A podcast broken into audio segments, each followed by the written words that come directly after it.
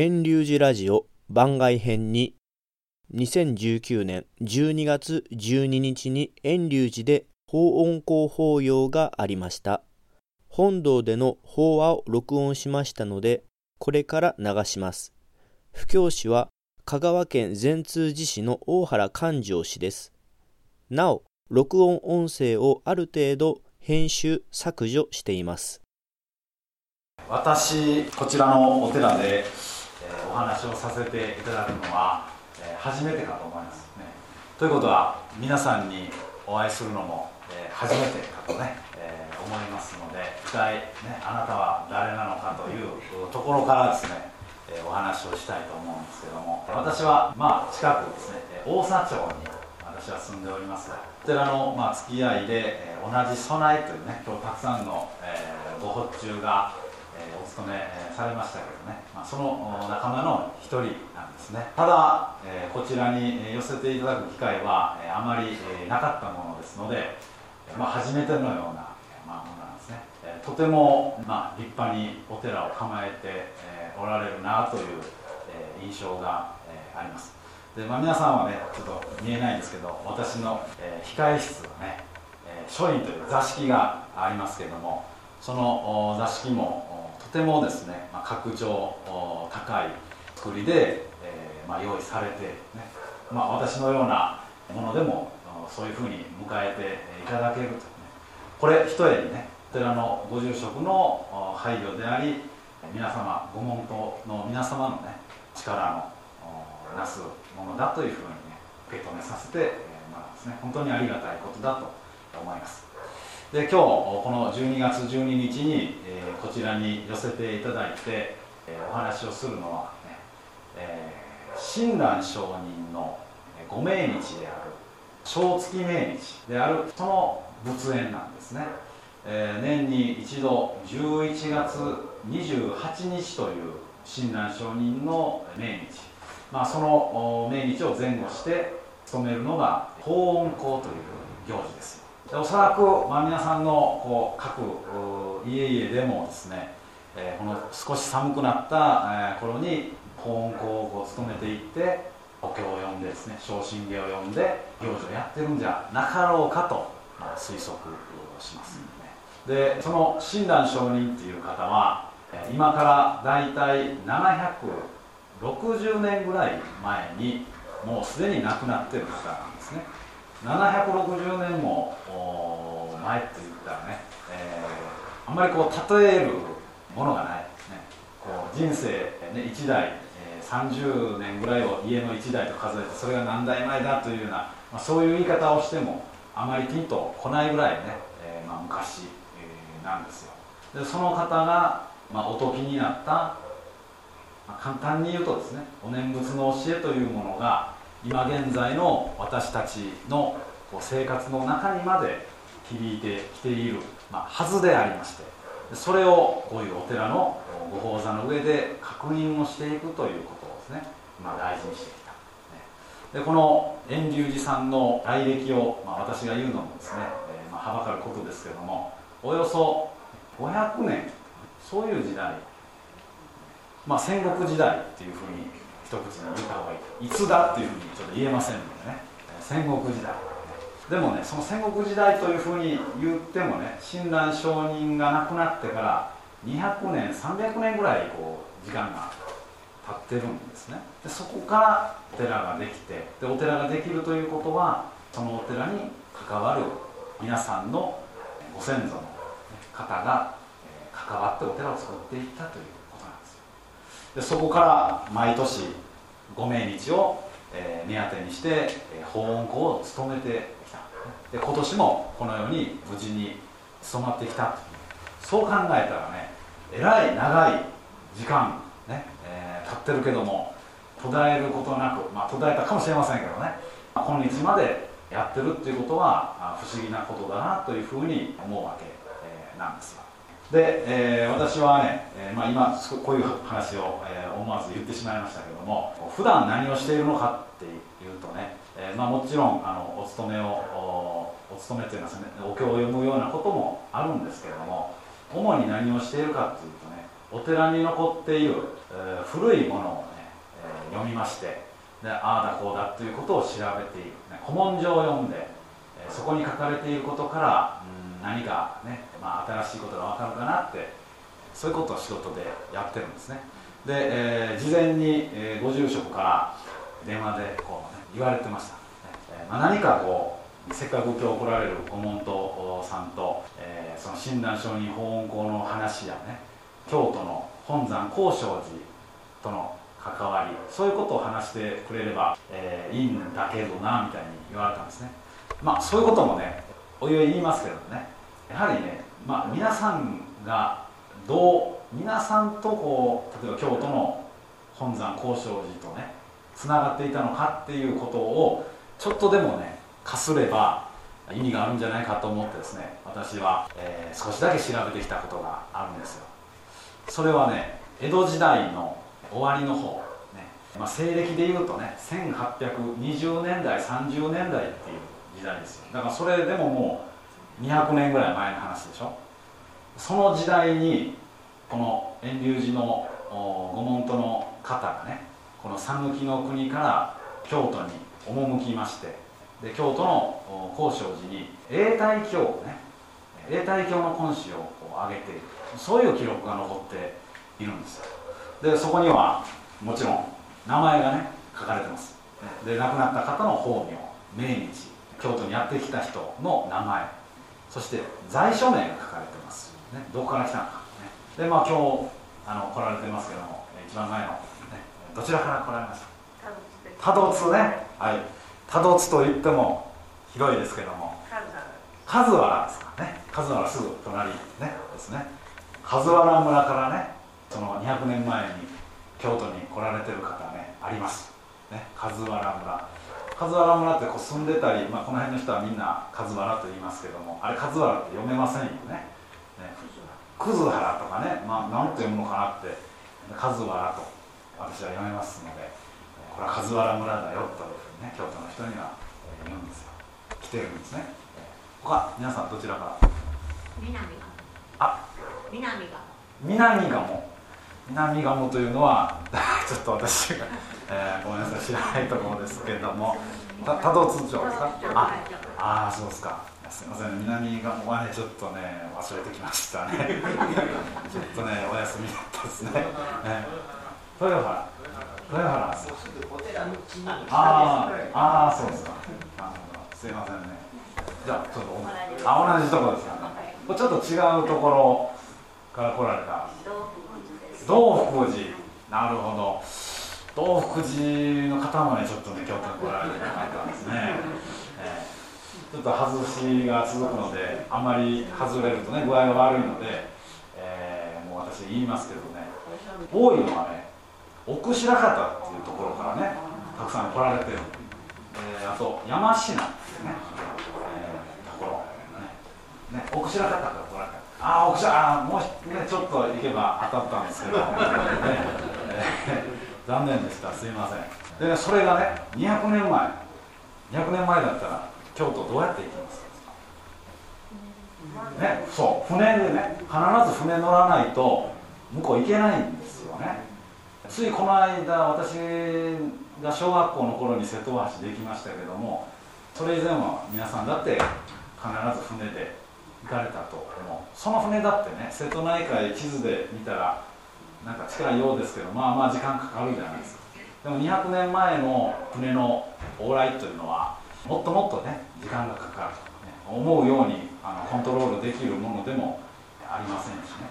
でまた船でっていうけども、向こうで港に港でこう、ね、上陸して、そこから京都に上がっていくまででもね随分距離あるんですよね。だからこの讃岐の国から京都に行くっていうのは、えー、とてもこう大きな行事というかね、まあ、命がけというふうに言うとちょっと大げさですけども、あ費用もかかるし時間もかかるしね、えー、周りの人の支えがなかったらいけないようなことだった。そんな時代に、えー、わざわざ京都まで出向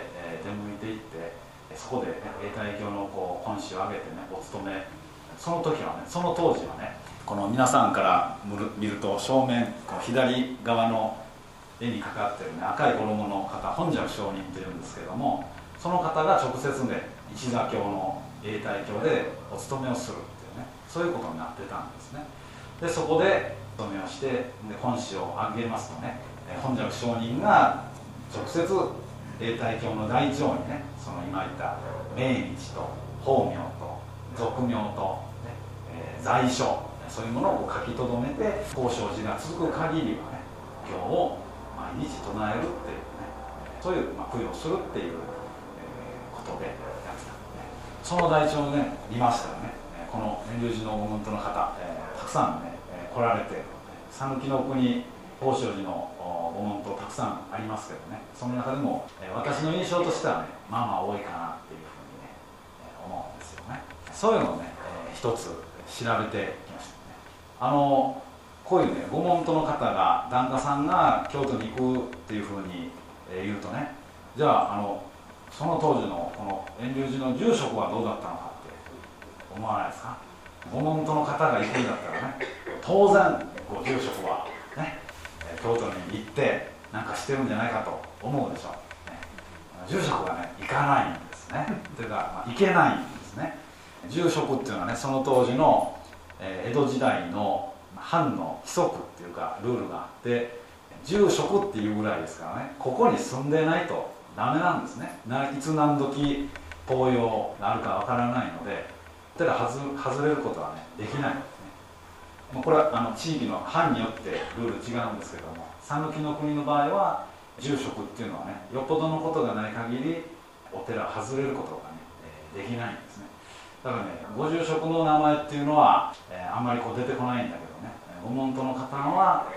えー、結構頻繁に行っていたっていうことなんですよ、ね。このね、えー、一点だけを挙げてみ、えー、ても、にひゃくねんまえ、そしてお寺ができたような、ね、ごひゃくねんぐらい前、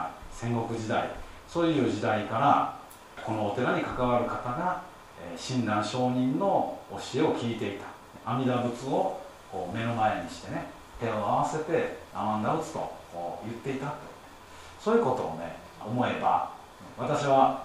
このお寺からすると赤の他人のようなもんですけどね、そんな私でもね、ああなんかこうすごいなっていうかね、こう込み上げるっていうかね、人間の心の営みっていうのは強いもんなんだなっていうふうに思うことが、ね、ありますよ。そして、まあ、私はあのそういうふうに古いことを調べるために、まあ、いろんなところに出向いていくんですね。でこういうお寺の本堂に入りますと、先ほど私その隅っこに座っておったんですけどね、こう本堂の中にいろんなものをね掲示されてるっていうか、まあ、掲げておられる。お寺のメインというのはね、皆さんの正面にあるこの阿弥陀仏を中心とする荘厳でありますけどね、それが極楽浄土を表すというのは、えーまあ、改めて言うまでもない。でもまあそれ以外にたくさんこう掲示をしている。それはね、その時のご住職や、まあ、お寺に関わっておられる方がね、どういうことをこう人々に、皆さんに伝えたいのかっていうことの表れだというふうに、まあ、私はこう伺うんですね、思っているんですよ。でね、ある時、これはちょっと香川県から外れるんですけど、山口県に行った時にね、こういう間違えたらいけないので、ね、私はこうメモを作ってきたんですけど、こういうね、えー、歌を柱にね、こう太い柱にご住職が書いて掲げていたものがあって、それをねちょっと、えー、読んでみたいと思うんですけどね、読みますと「忘れても忘れぬ親に守られて一度限りの今日を生き抜く」というね歌なんですね。忘れても忘れぬ親に守られて一度限りの今日を生き抜く、ね、もう一回言いましょうかね。忘れても忘れぬ親に守られて一度限りの今日を生き抜くっていう、ね、これがね、うーん、あ、誰かこれ誰が読んだんですかね、そのお寺のご住職に聞きましたね。さあって言うんですね。よくわからない、誰が読んだかわからないけれども、その山口県の山あいのお寺だったんですけども、この辺りではまあこういう歌がこの浄土真宗の見教えを伝える言葉としてね、広く知られてますよと。だからまあお寺の柱にね書いてつけておくのがちょうどいいかなと思って、えー、書いてるんだみたいに言うんですね。まあ誰が読んだかわからないけども、まあ、誰か読んだんでしょうね。だけどね、その誰が読んだとはそういうことを関係なく、そういう歌の言葉としてこの語調のいいね、語呂のいい調子のいい言葉で皆さんが、ね、その辺の地域の方々はあ浄土真宗の見教えっていうものをね聞いていたんだなっていうのがねよくわかるんですよ。でこの歌の心っていうか意味合いはね、今読んだ中に「親」という言葉が出てくるんですね。で親というのはもちろん、えー、お父さんお母さんのことです、ね、でもそのお父さんお母さんっていうのは言葉としてはそうなんだけども、そのお 父, お父さんお母さんと表される親というのはね、えー、この場合は阿弥陀仏の阿弥陀さんのこと、それと同じとして使われている言葉なんですね。このまあ私がうーん小さい頃ね 家, 家でいた周りで聞く話の中に、えー、阿弥陀仏のことを親という言い方をするというのは、まあ、私の家の中ではねあまり聞かなかったんだけども、でも香川県の中でもね阿弥陀仏のことをね親様親様というふうに言って、えー、親しく呼びかける、そういうところが、ねえー、あるそうです。でその親に対してどういう気持ちを持つかっていうとね、親というのはね父親母親っていうのは父親母親のことをねあんまりこう子供は気にかけない、当たり前、育てて面倒を見てくれるのが、まあ、当たり前のようなものとして思う。でふと何かこう病気をしたりね、何かこう重大なことがあると気にかけてみたりもするんだけども、普段日常生活の中で絶え間なくね親のことを気にかけるっていうことはあんまりしないですね。だけども親というのは子供のことを常に気にかけている。子供がどう育っていくのか、で子供が学校行ったんだったら学校でちゃんと勉強しているのかどうか、行き帰りで怪我しないのかどうかとかね、そういうことを気にかけている。そういうこう気持ちっていうのはね、私もこう子供ができてみてね、えー、初めてわかる。それまでこういう歌を見てもねなんとなくそういうことかなって受け止めていても実感としては湧き上がってこないんですね。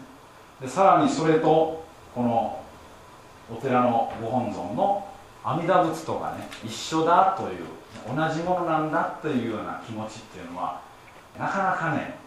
お寺の環境のようなところでこう生活していても育っていても、ね、起こらないんですね。やはりこう身近なところで本当にこう実感が持てる時でないと、えー、心からあこれは浄土真宗の教えを歌っているものなんですよっていうことを人にね、えー、言うことが、まあ、できないんじゃないかなと私は、えー、思う、ね。でさらにねこの歌が面白いなと思ったのはね、先ほど山口県のお寺っていうふうに言いましたけども、その時ね同じく山口県の萩市っていうところに、えー、行ったんですよ。そうすると萩、えー、萩っていうのは毛利の殿様の城下町なんですけどね。で毛利の殿様は幕末に徳川幕府がもう弱くなってる時にもう今だと思って兵を挙げて倒幕運動をするでしょ。明治維新というものが、まあ、長州から起こってくるというふうに、その倒幕運動を思想の上で、ねまあ、考え方理屈を教えていった人に吉田松陰という方がね、えー、いるわけなんですけども、その吉田松陰が萩の城下で若い、まあ、侍の子どもたちを教育していた松下村塾っていうのがね残ってるんですよ今も。やはりこうね山口県萩の方行くとその萩のお城だけじゃなくて松下村塾も、えー、見ておきたいなと思ってそこ 見, 見に行った。ここはね残ってますよ、ね、残ってますけどね観光地化しています。だからいっぱいこうお土産物屋さんも出てるんですよね。でお土産、まあ、せっかく来たのでお土産をね買って帰るんですけども、その買ったねお土産の袋にね、今から言う次のようなね歌がね印刷されてたんですよ。それをねちょっと次読みますね。そこにあのそのお土産の袋に、ね、印刷されていた歌はね「親思う親ね親思う心に勝る親心」「親を思う気持ちに勝る親心」「今日の訪れなんと聞くらん」「親を思う心に勝る親心」「今日の訪れなんと聞くらん」あ、これこれはどういうで、私はねこうこれもね浄土真宗のことを歌ってるんじゃないかなとちょっとピンときてね、そのお土産物屋さんに聞いたんですね。じゃあこの歌はね先生が呼ばれました。ね、先生ね、先生って言われてもね、誰かなってなりますよね。でもハリーでね、先生といえばもう吉田松陰先生なんですね。でも吉田松陰先生が読まれた歌なんだと、ね。で吉田松陰っていうのは先ほど言ったようにね、若い侍の子供を教育して幕府を倒す、ね、辞書的に言うとこう尊王攘夷運動をね。思想的に支えた幕府を倒して天皇をねたたえて持ち上げていく、新しい世の中ができた時には徳川将軍ではなくて時の天皇がね日本の国っていうのを、まあ、治めていくんだと、そういうことを教育して、ね、教える背景にはね儒学とか国学と呼ばれる、まあ、大陸の儒教の典籍に由来するそういうことをまあ教えていくんですよ。だから仏教とはね、ましてこう浄土真宗というものとは直接関係のないことを、まあ、松下村塾では教育している。だけどねこの「親を思う心に勝る親心今日の訪れなんと聞くな」、この親というのを普通に自分の両親だっていうふうに解釈すればもちろんこうね儒教的な親子のなんていうかね関係、ね、で親を目上のものとして思う。しかしその親はね子供のことを、まあ、言ってみたら子供が道から外れないように見守り続けているっていうような歌に聞こえる。おそらくまあ吉田松陰先生っていうのはそういうふうに言っておられたのかもしれないけども、でもねこういう言い回しはね親をも心に勝る親心とかこういう言い回しはねやはり浄土真宗の教えの言い方なんですね。で山口県っていうところは今もそうですけどね浄土真宗がとてもね盛んな地域、何年か前よん、ごねんまえにね エヌエイチケー の大河ドラマで吉田松陰のこう妹っていうのをやってた時があったんですけども、あれをこう見てて、ね、私は何か機会があったら誰かにねお話ししようと思ってたんですけどね、吉田松陰のね親っていうのはね特にお母さんなんですけども熱心に浄土真宗の寺にね、えー、通ってでこういう法音講や昔はねあまり永代教っていう言い方しないお彼岸とかねあんまりこの辺ではないですけどお盆とかねそういう世間一般で仏事が営まれるような時に浄土真宗のお寺でも行事があるのでそういうところにこう出て行ってねお話を聞く、でそれをこう欠かさず欠かさず通い詰めて話を聞いていると。知らず知らずのうちにねそういう教えでもって自分の子供、ね、家族のものを強化するっていうかね影響を与え感化するっていうかねそういうことになっているんですね。だから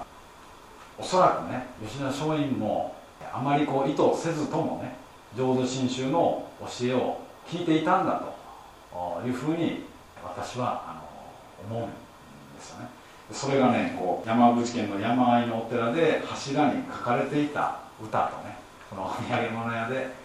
そのお土産物屋のさんの袋はね今も流通してますからね松下村塾行かれたらね多分目にすることがあると思う。そういうものとがつながった時にねああやっぱりこう浄土真宗の風土っていうかねその地域性っていうものがあるんだなというふうに思ったんですよ、ね、でその浄土真宗の教えをじゃあなぜこうね聞くのか、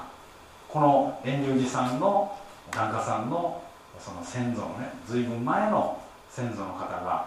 この遠隆寺というお寺をねまあ、選んでというかね、こうこう檀家としてつながって、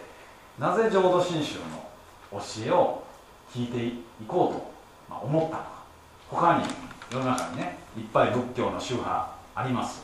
えー、香川県ね、讃岐の国だったら、私は、ね、今でもこう言われるんですけどね、香川県出身ですかと。そしたら、空海のね、えー、ふるさとですよ。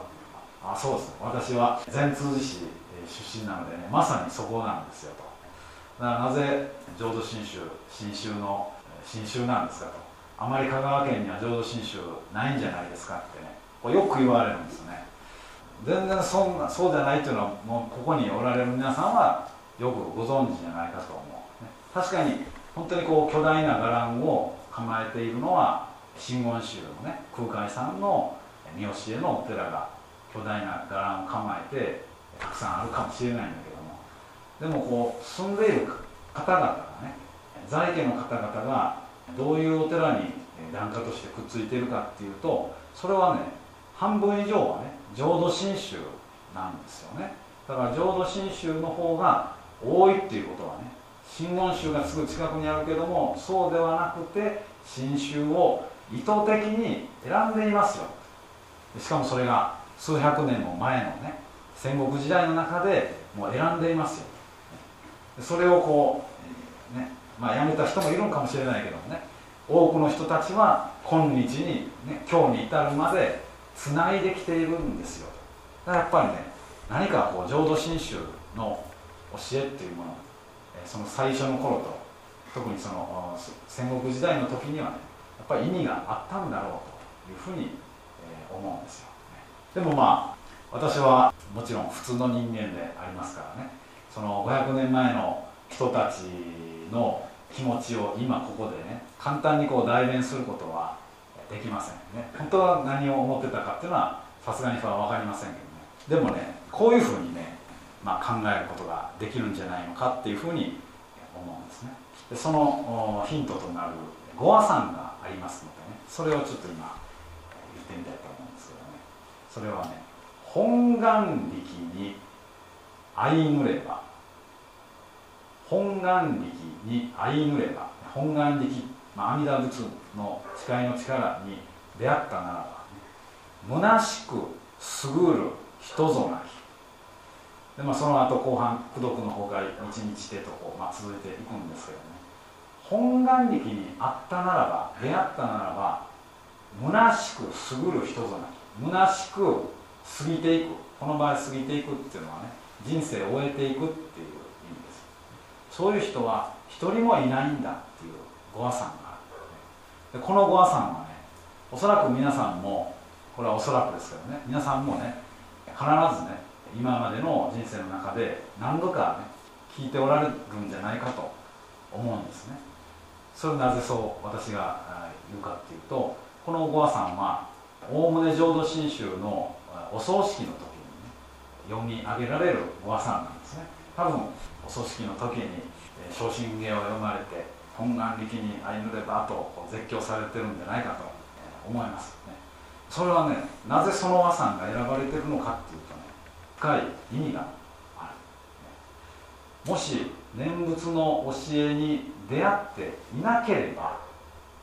その亡くなった人間っていうのは虚しく過ぎていった人になる。虚しく過ぎていった人っていうことは、何年生きてたかわからないけども、生まれて死ぬまでの人生っていうのが、まあ、取るに足らないものであった、ね、意味のないものだったということになる。でもそうではないですよ。阿弥陀仏の教えを聞き、光を浴びて、ね、念仏を唱えるっていう生き方をしたこの方は、ね、意味のある人生を過ごされたんだと。そういう歌をお葬式の後にね、あお葬式の時に昇進が読んだ後に読み上げられるんです。それとね、その戦国時代っていう時代を重ねてちょっと考えてみてほしいんですね。戦国時代っていうのはね、同じ日本の国ですけども、今とは全然違う時代背景、世の中です。時代劇、私も好きで見ますけども、その戦国時代の時代劇でね、普通に人が切られて死んでいきますよね。ギャーね、あーっつって、あれ今現代のドラマであんなことやったらもう大問題ですけどね、戦国時代はああいう様子が当たり前だったと、えー、想像するから、ああいう時代劇が成立する。で活躍して名を上げていく人っていうのは武士で、まあやすやすとその武力でもって人の命をね奪う人で、その簡単にギャーと言って死んでいった人はじゃあ一体誰なのかといったら、あまりこう名前も残らないような人たちなんです。その時代の全体の、ね、場面だとすると本当にこう橋役っていうかね、脇役の人、名前も特にこう気に留める必要もないような人でもね、人間の存在というのは名前がこう残るような人であっても残らないような人であってもね、同じようにこう生まれてきてその、その人なりのこう寿命で死んでいくわけで、そういう点においてはね同じなんですよね。その簡単に、まあ、殺されてしまう、死んでしまうような、えー、人間であるように見えるけどね、しかし生きていたその時には、ね、意味合いのある人生を送っているという、そういう和さんが本願力に相ぬれば虚しくする人ぞなきということなんですよ。じゃあ本願力に出会うっていうことがどういう意味なのかっていうことになりますね。で阿弥陀仏が一体なぜ私たちのこう目の前に仏様として、えー、立っておられるのか、私たちの方を、えー、向いてね何をこう伝えようとこうされてる方なのか、それをね聞いていかなきゃならないんですよ。今こう私言いましたけども、阿弥陀仏をねどんな仏様なのかっていうこと簡単に言えないですね。阿弥陀仏はね無量寿経というお経の中でお釈迦様が説かれています。阿弥陀仏は阿弥陀仏になるに際してですね、もともとは法蔵菩薩という名前の方だったんですが、阿弥陀仏という仏になるに際してよんじゅうはちの願いを、これが達成できたならば、まあ、まあこれを達成しようというものをよんじゅうはちに、ね、列記するんですね、立てるんですね。でそれをこうことごとく成就させていって阿弥陀仏という仏になったと、そういうふうに書かれている。でそのよんじゅうはちのものが一つ一つまとかれているんですけどね、それが一体どんなことなのかっていうのは今パッとこう出てきませんでしょ。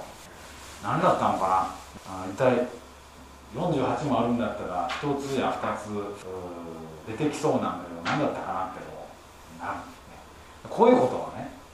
誰、まあ、自分で何かこうご本を読まれて知ってる方があるかもしれないですけども、こういうお寺に来て私のようなものがねこう前に立って話をして、こういうことがありましたよ、こういう願いがありましたよっていうふうにこう聞いていかなければですね、言葉で聞いていかなければね分からないんですね。数百年前の皆さんの先祖の方々もおそらく同じようにお寺に来てね話を聞いていた。それを話を聞くことを特に聴聞という言い方をしますね。ご聴聞を丁寧な言い方をしてご聴聞っていうね言い方をするんですけども、話を聞かなければね本当のところどういうことなのかっていうのはねよくわからないようになってるんですね。これがね、まあ、浄土真宗の浄土真宗が、まあ、同じ仏教でありながらですね他の仏教の宗派とはちょっと違うと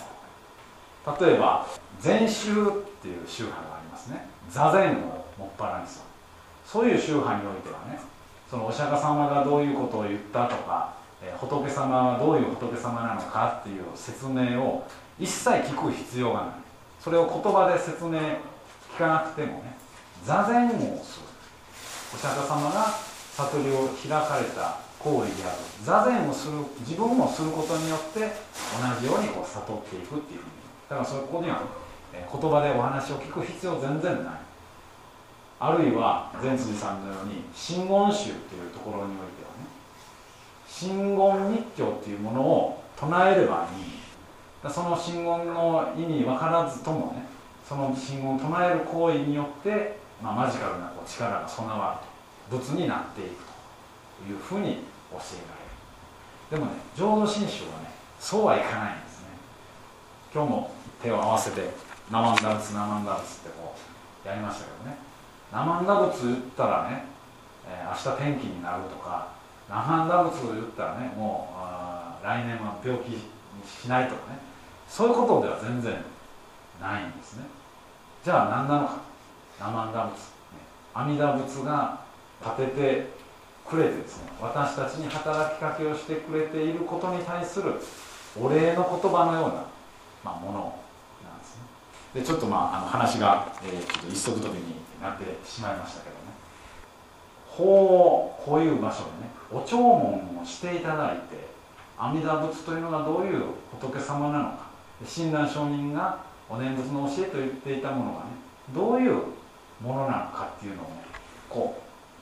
今私はいちじかんの与えられた時間で喋ってますけどね、その中でこうちょっとでもね瞬間的にでもねなんか感じていただいて家に帰っていただくっていうことを繰り返していく、ね、まあそういうことがいいんじゃないかなって思うんですよ。で阿弥陀さんがじゃあ、あのどんな願いを立てたのかとよんじゅうはちあると言いましたけどね、そのよんじゅうはちあるんですけど一つ一つ、まあ、言っていってもいいんですけど、ね、でもその中で全てをまとめ上げるような、ね、願いというのがだいじゅうはちがんというところに、えー、あるんですね。阿弥陀さんはね全ての衆生に、まあ、私たちにこう念仏を唱えなさいよと言うんですね。で念仏を唱えたならばね必ず浄土に往生させると、ね、必ず命終わった後に、ね、必ず浄土に往生させるということを、まあ、言っているんですね。浄土に往生するっていうのは命終わった後のことでありますけれども、生きている人間がその命終わった後に極楽浄土というところに必ず行くことができるっていうかね、まあ、帰っていくっていうふうに、まあ、正確には言うんですけど、帰っていくことができると分かったならばね、今このある命、それは浄土に向かって生きている命なんだという意味合いが、まあ、付与される。そういう教え、これはねあくまでも阿弥陀仏に対して向かってね手を合わす人たちに対して伝えられるメッセージなんですけども、でもその教えを聞いているから生きていることに意味がある。仮には、まあ、こう幼くして亡くなってもね長く生きたとしても、長く生きた人に長く生きたからこう価値があるっていうんじゃなくて、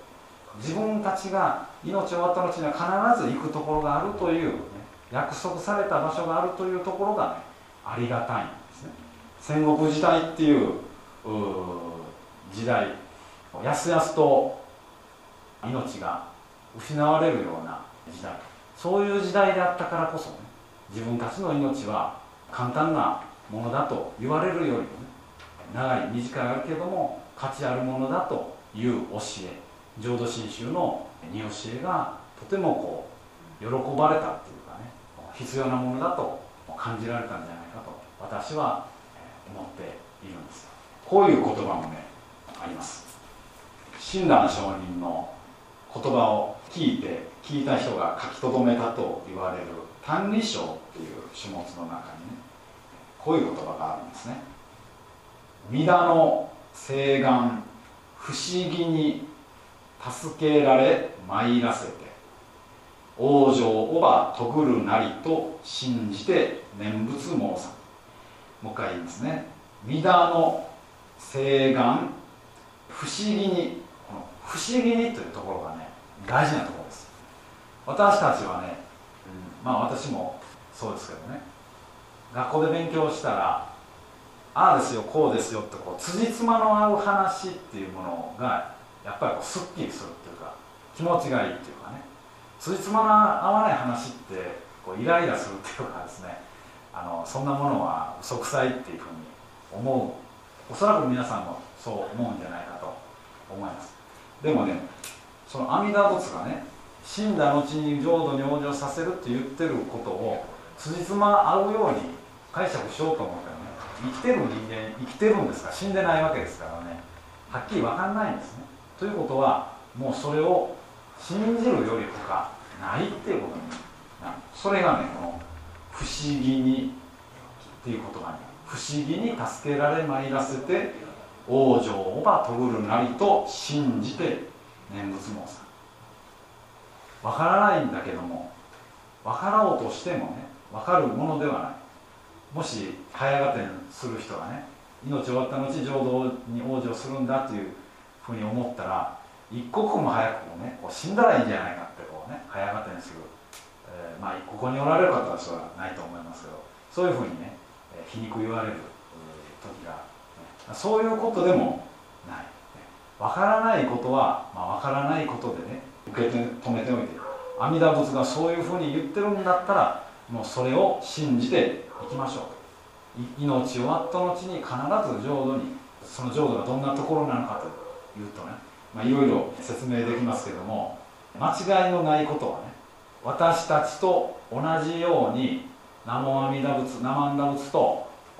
念仏を唱えていた人たち、私の親しかった人たち、先に亡くなった先祖であるとかね、友人であるとか、先生であるとかね、親しかった人たち、皆同じように南無阿弥陀仏と浄土往生を信じていた、南無阿弥陀仏と言ってたんだったら、俺がね、命終わって死んだ時に必ずまたそこで再会することができる、そういう世界だっていうふうに思えばですね、浄土っていうものはね、何かこう得体の知れないもののように感じるんじゃなくて、身近なもの、またこう昔の親しかった人たちに出会えるところだっていうふうに思えるのではないかと思うんですね。だからこう数百年、自分たちの命は価値あるものだと信じて、南無阿弥陀仏と唱えてきた、その長いつながっているね、時間っていうものがあるんだと私は思いますよ。で、この先ほど聴聞をするっていうふうに言いましたけどね、聴聞をするっていうのは富にね、最近難しいことに、ね、なっておるんですよ。それはね、お寺の数が本当にね、皆さんこの円龍寺さんの様子を見たら全然そんな雰囲気はないですけどもね、お寺にね、もう人があまり来ない、人が来ないもんだから、こういう広いスペースをこう構えておくのがもう無駄のように思えてね、お寺をこうなくしていくっていうところが全国各地にあるんですよね。そうするともう法、その浄土真宗の見教え、仏教の話っていうものを聞こうと思ってもね、聞く場所さえなくなりつつ、だんだんだんだんなっているんですよね。だからね、こう事前にご住職からね、電話で何回か言われたんですけどね、あんまりこうね、お参りの人が少ないかもしれませんけどねみたいに言われるんですけどね、本当に少ないのかなと思ってきたらね、全然そんなことはなくて、たくさんの方がおられたので、ああ、こういう法を聞く場所が栄えてね、運営されているっていうのはね、ありがたいことだなっていうふうにね、思うんですね。聞いてくれる方がおられるからね、皆さんがいるから私がこう喋ることができる。で、私は喋るためにね、いろんなこう情報を集めたりね、私なりにこういろんな準備をしたりする。そうするとね、皆さんに話をしているっていうことは、実は私自身のね、ことにもなっているっていうことなんです。こういうね、人間関係がいわゆるね、縁のご縁のね、関係だっていうものなんです。一方的にね、皆さんだけが何かこういい思いするっていうんだったらね、あのそういうのはね、ご縁とは言わない。私にも何か利するものがあり、皆さんにも何か利するものがある。お互いがこうね、つながって関係している、そういうね、えー、人間関係っていうのが、実はこう仏教においてはね、えー、こう尊ばれる。まあ、本当にいちじかんのね、えー、中で話をしてくれというふうに言われましたので、もっともっとね、実はたくさん調べてきたことが、えー、ありましたけども、あまりたくさんのことを言いますとね、もうすぐ忘れてたんじゃないかと、ね、私もそうですけどね、思いますので、えー、これぐらいにしたいと思います。で、最後にね、浄土真宗においては、もう皆さん見えないと思いますけどね、こういう箱があって、ね、で中には、えー、こういうのが入ってる、ね、皆さんの家にもあるんじゃないかと思いますけどね。これはね、本願寺の蓮如上人っていう方が書かれた御文章と言ってみたりね、お文と言ってみたり、おそらくこのお寺では御鑑賞というふうにね言ってみたりするものだと思うんですね。でこういう言葉もね、その戦国時代、室町時代っていうね、まあ、戦国時代の中で書き残されたこう言葉なんですね。だから本当にこうごひゃくねんぐらいとか前に書き残された言葉ですけど、それをこう読み上げて聞いていただいて、浄土真宗の教えが一体どういうことを言っているものなのかというのを締めくくりに味わっていただきたいなと思うんですね。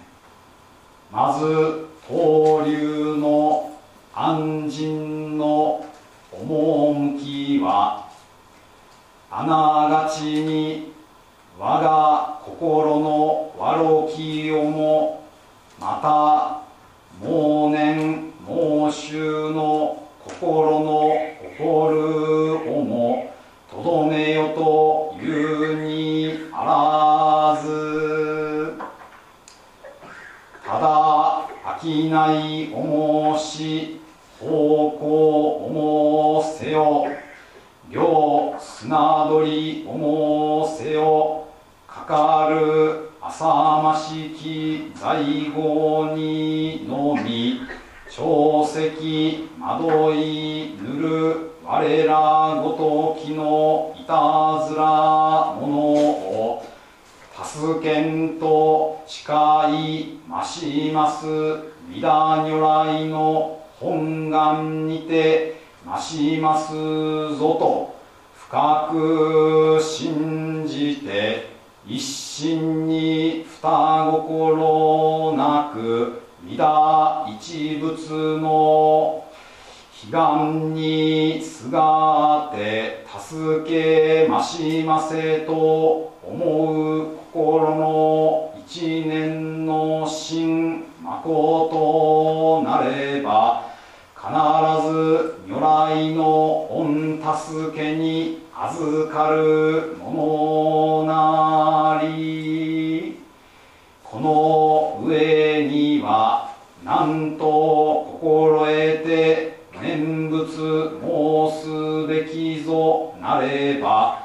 往生は今の真力によって御助けありつるかたじけなき言放射のために、我が命あらん限りは放射のためと思いて念仏申すべきなり。これを東流の安心欠如したる信心の行者とは申すべきなり。あなかしこ。